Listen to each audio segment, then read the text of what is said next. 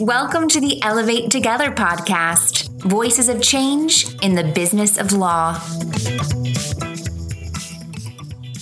Well, live from Elevate Studios in Los Angeles and from my house in Chicago, Illinois, it's the Elevate Together podcast. I'm Dan Katz, Vice President of Data Science Innovation here at Elevate, and I'm joined with my colleague Eric Detterman, the kickoff of a special series we call Inside the Engine Room, where we highlight key stories and people who bring you Elevate's award winning products and services. So it's great to have you here today, Eric. Just to kind of kick us off, we have a lot of problems in law that are similar to the problems faced in other sectors. We had large volumes of data that have grown exponentially over the past few decades. We have technology that's beginning to better harvest and store that data that's been useful in other fields and is beginning to come here in law. One field in particular that'll be relevant to our conversation today is finance. Finance and law have actually been intertwined if you think about it, as has law and, and innovation broadly. But today we're inside the engine room with somebody who sits at this intersection of law, finance, and technologies. That's Elevate's own Eric Detterman, who has a wide range of experience in all these fields. Hi, Eric. Welcome to the Inside the Engine Room. It's great to have you here. Hey, Dan. Pleased to speak with you today. It's my pleasure. So, what we want to do today is highlight some of the work that you're doing here at Elevate with respect to data engineering, machine learning, and natural language processing. But I think it'd be useful for people to hear about your own background. You draw upon the experiences you've had professionally in the work that you're doing today. We'll start with a bit of a background about you, give folks a brief introduction, and we'll talk about a few things you've done along the way. Sure, I'd be happy to. A Bit of background on me is did undergrad as a economist uh, and with quite a bit of statistical training as well that lends itself well for software development. Initially, I started out as a process engineer really working with a small boutique consulting firm in Michigan where we'd go out and help Fortune 1000 and Fortune 500 companies redesign their processes, really to be more efficient and to be more effective in that. After a while, I got tired of traveling every week, jumped into the legal industry with mortgage and foreclosure and bankruptcy processing. And there we were designing and building a very large, very high volume software application for handling foreclosures, bankruptcies, and similar areas. So, really, over my career, I've worked in different industries and areas, all in some sort of a software slant and all with some sort of a complex workflow or complex machine learning type capability. What were some of the technological aspects associated with processing mortgages, mortgage documents. I mean, those are legal documents of a sort. What were some of the technical issues that you confronted in that type of work? Yeah, it was quite challenging because at that time it was 2006. And so it was really getting quite busy right ahead of the foreclosure and banking crisis in 2008. It was very high volume. And some of the challenges we faced there were just a very heavy document centric workflow intertwined with hundreds of clients, all of the large banks that you would expect, different courts, different governmental entities, and, and really a lot of complexity around the rules, the regulations, which were very fast moving and changing quite heavily. What we had to do is engineer very strong and complex solutions that really aimed for 100% accuracy on things because if there were any problems in that process, you had to restart anew. And to do that at scale across hundreds of thousands of cases is quite a difficult task. A lot has been written about the financial crisis and particularly this work around mortgage processing. I mean, one of the things people said is organizations had difficulty just finding, collecting, and organizing all this loan information that they, in theory, were supposed to have possession of, but had a lot of difficulty actually doing the basic finding and collecting. Was that some of the type of work that you were faced with? Absolutely. Mortgages are bought and sold in bulk. Oftentimes, you would have these standard issues where what was on the document did not match what you would expect. There was a lot of work to go out to different systems to pull the information to consolidate. And unfortunately, at that time, just the state of the world with machine learning and natural language processing, there really wasn't capable solutions to do some of the techniques that we have now with automated extraction, whether it's pulling out parties or dates or currencies or some of the like. So really was a much more manual process and still technically driven and software driven, but it definitely wasn't as far along as it is today. You did this work and then obviously as they worked through the backlogs, the demand for this type of work wasn't infinite. You ended up making a move into the broader financial world at that point. I mean, I think about my own experiences. I've spent a lot of time working on applying statistical models to forecast or predict all types of different problems. But one of the signature problems, of course, that everybody wants to make progress on is predicting the stock market. You can ask a person, you can ask a machine. That was some of the work you were doing, trying to build models to predict securities, equities, what have you. Tell us a little bit about some of the challenges in algorithmic trading. Yeah, like you said, I mean, it's a very textbook or story problem to say, gee, I wish I could have a robot or a machine predict which way the market's going to go today or next month, or should I buy Apple? Should I buy Tesla? What should I do? Something like that. And so, really, much of the work that in the background that I had in statistics and economics came into play. And then the software development side. So, really, you know, after I left the mortgage processing world, I moved into what's now called quantitative trading. And so, really, what that is, is really building machine learning and statistical models to influence your investment or trading decisions. So, really, could be as something as simple as do I think that Apple or Google or pick your other company is going to go up tomorrow? Should I buy it?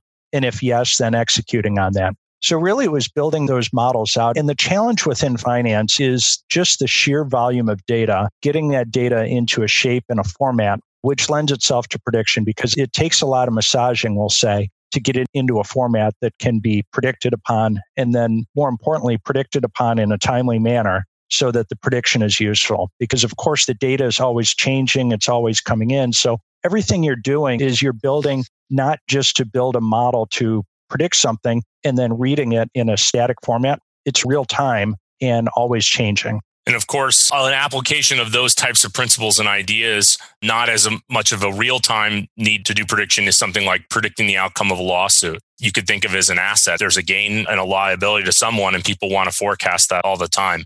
So you were in the deep there in pure finance, and then you got involved with a fintech company that was called Green Key Technologies, and you were their first employee, the CIO of the company, helping bring that company more to market. Tell us a little bit about what you were doing there at Green Key. So, like you said, I was employee number one at Green Key. What we were doing is we were building up a voice over IP, basically an industrial or institutional strength telephony application that can be run on your computer to allow you to, if you're an institutional trader trading, say, oil or fixed income or something of the sort, you could trade from anywhere with your counterparties. And really, it was enabled with speech recognition and natural language processing and other techniques to really extract value out of that data stream that is the spoken word.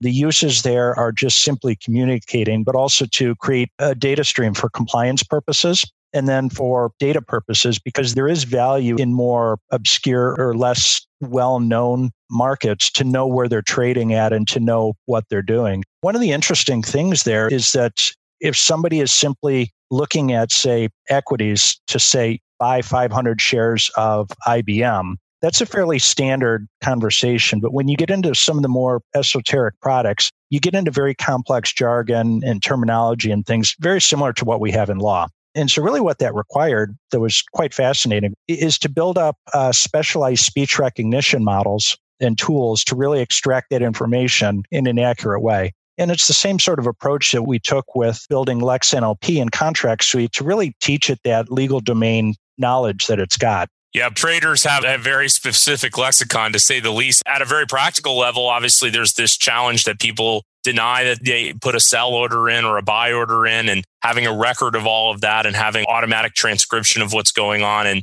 and also allowing people to flag bad behavior, as you mentioned on the compliance side. These are all the types of things that beyond, frankly, finance, we want in other types of legal work streams. So you came out of Green Key when they hit a key milestone, and that's about when you got connected up with us at LexPredict before we sold the company to Elevate. I guess I would say that we had brought the company to a certain point from a product perspective, but you brought that kind of CIO, CTO discipline to productization. Maybe tell us a little bit about how you saw it when you showed up initially in terms of whipping us into shape and getting some proper products out of what we were doing. I've known Mike Bommarito, one of the founders of LexPredict, now for about 10 years. So quite a while. And really, I've always been impressed by what you and Mike have been doing. And really, what I saw when I came in was a, a very capable, foundationally strong technology product that was uh, very well suited for complex consulting, document analytics, text extraction, data extraction. And really, where we wanted to take it was to make it more of a product and a platform that can be used by a wider range of people, to make it easier to use, to make it so it can be used across a wider range of problems.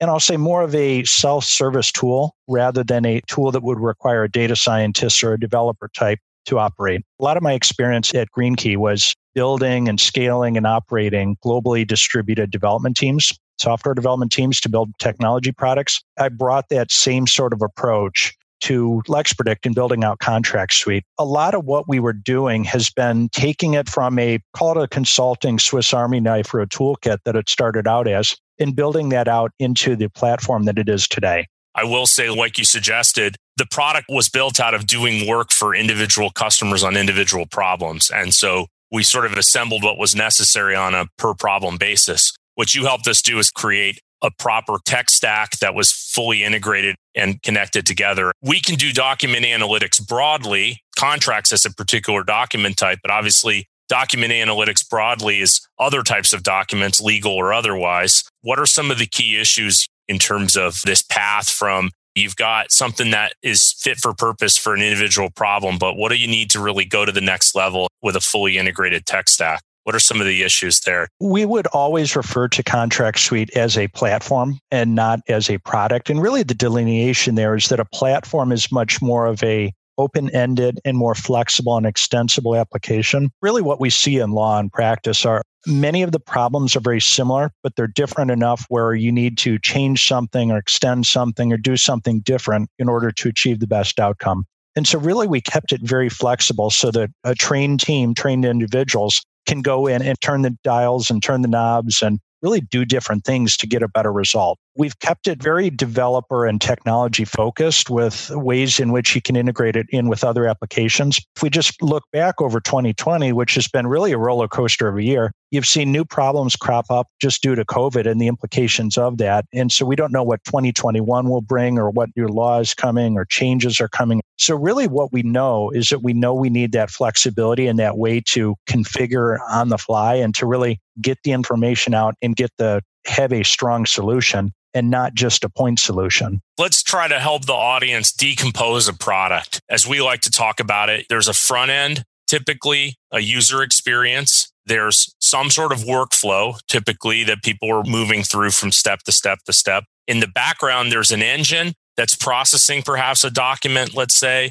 and there's a database where stuff is being stored. Data has to come into the system. It's moved through an engine possibly workflow people are touching, maybe stored in a database. There's a front end, but these are kind of the moving parts, right, that are out there. So when you thought about what are some of the key issues, maybe we'll start with the front end and the workflow. Just like you've described it, there's the, the user interface, user experience that people are accustomed to seeing. Consumer software has gotten to be so good that everybody expects it to look very clean and very polished because their personal email client is very easy to use oftentimes it'll even try and complete the sentence for you. So they sort of expect that machine learning or that AI type functionality to be very easy for them to use and interpret. So in terms of the components, that the user interface is critical.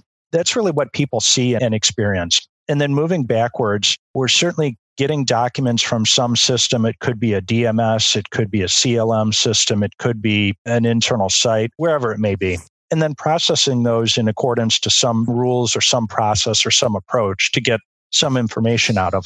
So really we're feeding that document in to the backend, to the engine and extracting the information out and then uh, saving it into the database so you can do things like reporting, analytics, workflow distribution, and all of the sort of stuff that people expect to have when they're processing thousands of documents. Oftentimes, what we see that we've tried to avoid is to really make it such that the parts can be split apart and built up in different ways. And really, so we can bring in different machine learning models and techniques that are ever evolving and changing over time. Typically, what we'll do is to have the machine learning model totally separated out from the application and really build that in a way that we can do something like, let's say it's a good, unsure, or bad outcome. We'll put that with something like a stoplight on the front end that's very easy for the user to understand and interpret. And so, really, the idea here is that they don't need to know that what's happening inside the engine or within the machine learning models. They simply need to follow the patterns that they're already accustomed to from a user experience standpoint